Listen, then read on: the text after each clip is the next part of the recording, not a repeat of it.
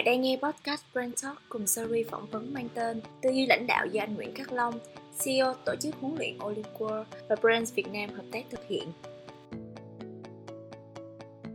Chào mừng bạn quay trở lại với chuyên mục phỏng vấn về tư duy lãnh đạo và tôi là Nguyễn Khắc Long. Và hôm nay chúng ta rất vui mừng và may mắn mời được chị uh, Nguyễn Thị Mộng Diệp là CEO của tránh văn phòng tổng đại lý Furenso quận 7. À, tôi được biết chị Diệp từ khi nhìn thấy chị là một người rất đặc biệt và có vẻ đứng tuổi nhưng lại là người ham học nhất từ một lớp học từ suốt từ hồi tháng 10 năm 2014 vẫn nhớ chính xác ạ. Và thế rồi không chỉ vậy còn may mắn được chị đồng hành liên tục suốt rất là nhiều năm suốt mấy chục uh, lớp học từ hồi đó tới nay. Và một điều ngưỡng mộ hơn nữa đó là chị Diệp phải nói là một biểu tượng của sự khiêm nhường rất là thành công mà chị lại ham học đến như vậy có lẽ là đây là thực sự là một phẩm chất của một uh, leader hàng đầu. Và xin uh, cảm ơn chị đã uh, dành thời gian đến buổi uh, chia sẻ ngày hôm nay ạ. Và câu hỏi đầu tiên uh, muốn hỏi chị Diệp về phong cách lãnh đạo của chị. Ừ. tức là uh, mỗi một người sẽ có những quan điểm phong cách và góc nhìn lãnh đạo khác nhau thì vậy thì dựa trên sự hiệu quả mà chị đã dẫn dắt đội ngũ trong suốt nhiều năm qua thì cái cái phong cách cái quan điểm góc nhìn lãnh đạo của chị Diệp là như thế nào? Có thể chia sẻ với mọi người. À, thứ nhất là về cái à, lãnh đạo á, thì đầu tiên Trinh là chị à, rất là quan tâm đến các thành viên ở dưới. Cái thứ hai nữa là mình phải thật chân thành chân thành với họ. Và một cái nữa là họ tôn trọng họ thành ra khi có một cái quyết định gì mà đưa ra thì thường thường là chị phải tôn trọng tới cái dân chủ. Tức là chị sẽ tập hợp lại. À, hồi xưa lúc mà chị mới vào thì là là mới một trưởng nhóm thôi thì chị sẽ tập hợp hết tất cả các tư vấn viên lại. Xong chị sẽ nói ra cái ý của mình. Cái ý mình là bây giờ là phải là tổ chức như vậy như vậy đó thì sẽ đem lợi lại cho các bạn như thế nào thế nào xong rồi chị để cho mọi người có ý kiến vào. Ví dụ như họ có những cái ý kiến là à, em thấy nên làm cái này làm cái kia hoặc nên tránh đó thì chị sẽ tôn trọng cho họ nói hết. Nói hết xong rồi thì lúc đó chị mới rút lại.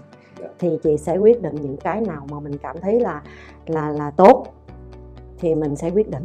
Mặc dù mình hỏi ý người ta nhưng mà cuối cùng thì mình đã có cái ý trước rồi. Thì ý nhưng mà nhưng mà khi mình quyết định như vậy thì họ không cảm thấy bị ép buộc có một điều nữa là phải có trách nhiệm. Thành ra chị nghĩ là phải là mình phải là cái người mà lãnh đạo là mình phải đứng mũi chịu sào. Mình phải à, bảo vệ họ trước. Đó thì à, thì nếu mình làm hết tất cả như vậy thì đương nhiên họ sẽ theo lại mình. Và như vậy thì tất cả sẽ đi cùng vào một hướng mà mình mong muốn.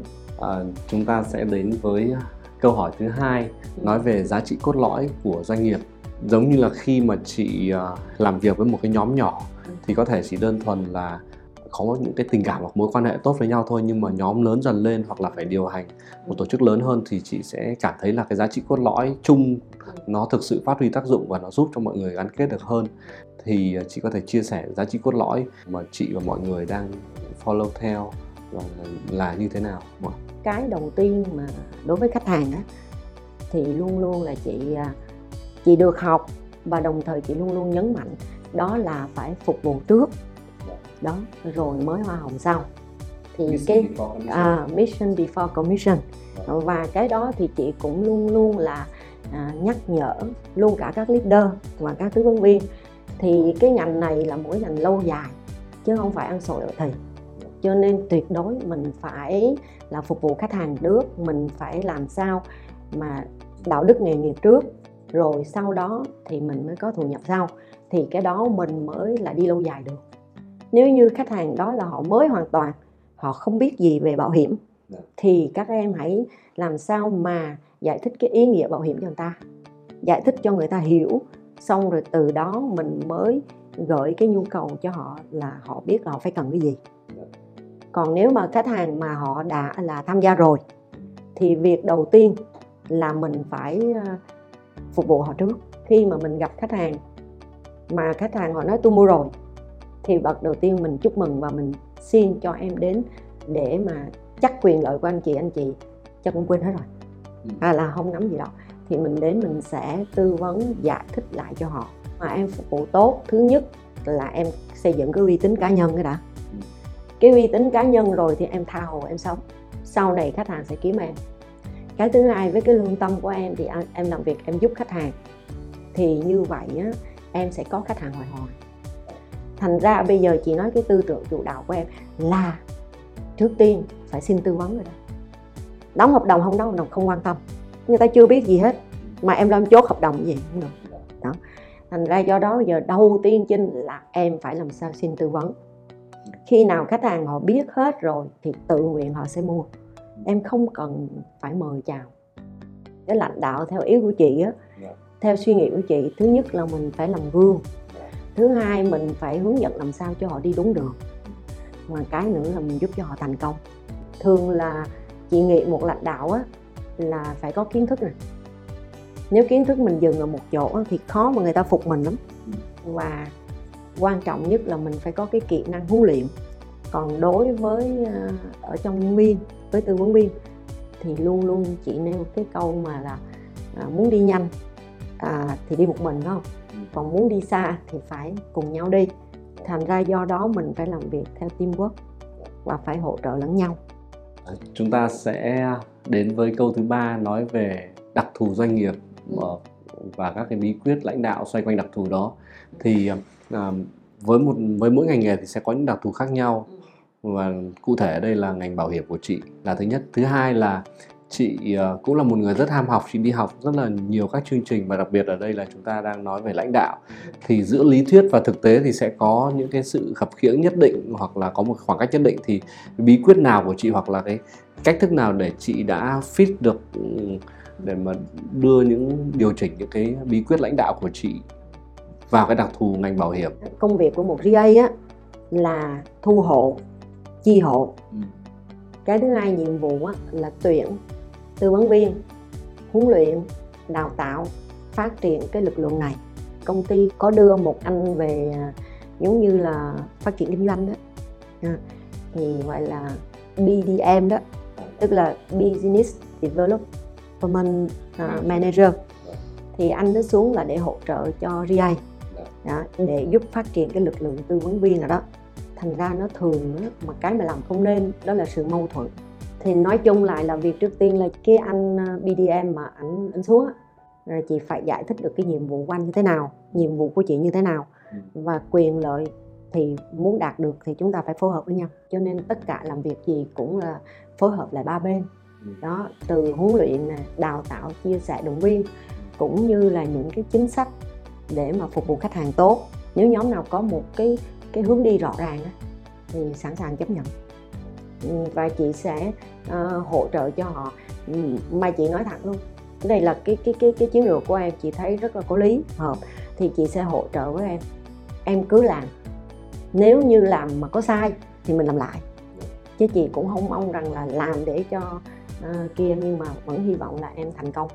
Nhưng mà em cứ thẳng tay em làm theo hướng đó. Nếu mà sai thì chúng ta cùng làm lại. Thì cứ như vậy á thành ra do đó các leader họ biết là mình mình thật sự vì họ. Thì họ cũng nghe lại mình. À, nói chung lại là à, thứ nhất là để muốn làm tốt thì là chị hướng tất cả ba bên. Giống như ba cái chân bạc vậy đó. Ba bên để cùng thống nhất cùng làm. Tất cả mọi chính sách mọi thi đua hoặc là mọi cái khen thưởng thì à, xoay quanh trên cái à, cốt lõi giá trị nãy vừa chị nói đó.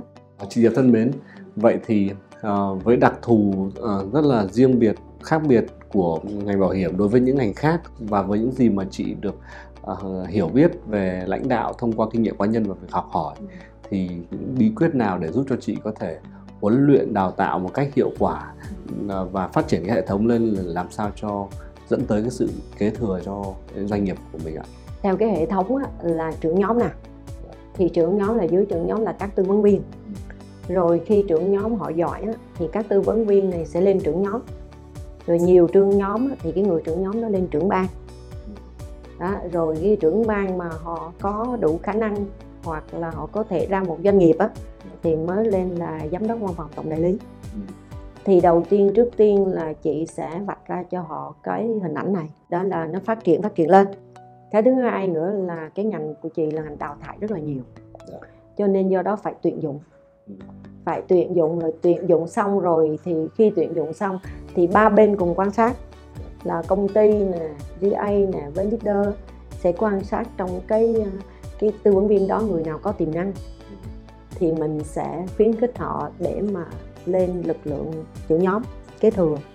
Thì người nào có tiềm năng thì mình đưa thẳng họ lên luôn. Mình đưa thẳng họ lên luôn và mình, mình bắt đầu coaching họ và giúp cho họ phát triển. Còn người nào mà họ muốn lên. Nhưng mà chính ba người ngồi lại thấy họ chưa đủ khả năng. Thì làm sao? Đầu tiên họ tuyển người vào. Nhưng mà người đó lại nằm trong cái trưởng nhóm mẹ. Vì khi họ tuyển vào họ chưa đủ khả năng để coaching. Họ cũng chưa đủ khả năng nhiều khi họ tưởng là dễ. Trưởng nhóm mẹ sẽ là huấn luyện. Huấn luyện xong rồi mời rồi phải kéo cái người leader tiềm năng này nè là đi theo để biết cách huấn luyện. Vì đó là tư vấn viên của họ mà rồi cho họ trải nghiệm hết. Để họ mới cảm nhận được là lên một leader là như thế nào. Rồi chi phí nè rồi tốn kém nè rồi coaching nè rồi chịu đựng nè rồi kiên trì đủ thứ khi nào mà cái người đó họ làm được họ ok rồi em sẵn sàng rồi. Thì lúc đó mình đánh giá họ qua cái quá trình đó thì lúc đó mới cho họ lên trưởng nhóm thật sự. Vậy là theo như cách mà em hiểu từ những uh, chia sẻ của chị Diệp là đầu tiên phải lựa chọn cái người thấy có tiềm năng. Thứ hai là trao quyền dựa trên cái cái cái tâm lý là mình sẽ nuôi dưỡng cái sự trưởng thành cho họ. Và thứ ba là ừ, cái sự huấn luyện đó là đi theo cái hệ thống chiến lược. Thì ừ, đi theo ba bước đó thì sẽ giúp cho mình dễ trao quyền thành công hơn. Và huấn luyện mọi người lặp lại cái sự trao quyền đó để xây dựng cái các cái cấp bậc hệ thống ở trong cái doanh nghiệp của mình và phát triển bền vững hơn đó là lý do vì sao mà chị thành công như vậy. Chúng ta sẽ có một câu hỏi nữa dành cho chị nói về uh, bài học tâm đắc nhất ừ. nếu mà chỉ được chọn ra một cho đến hai bài học nào đó mà chị cảm thấy thực sự tâm đắc nhất sau mấy mươi năm rút tỉa thì chị muốn chia sẻ bài học gì với mọi người ạ? Thì uh, theo chị nghĩ là chị không dám là nhắn nhủ hay gì hết nhưng mà chị chỉ là chia sẻ thôi qua những cái trải nghiệm của chị thì chị thấy rằng là mình phải vì các thành viên của mình trước. Có thể mình sẽ đầu tư nhiều cho họ, chấp nhận rủi ro.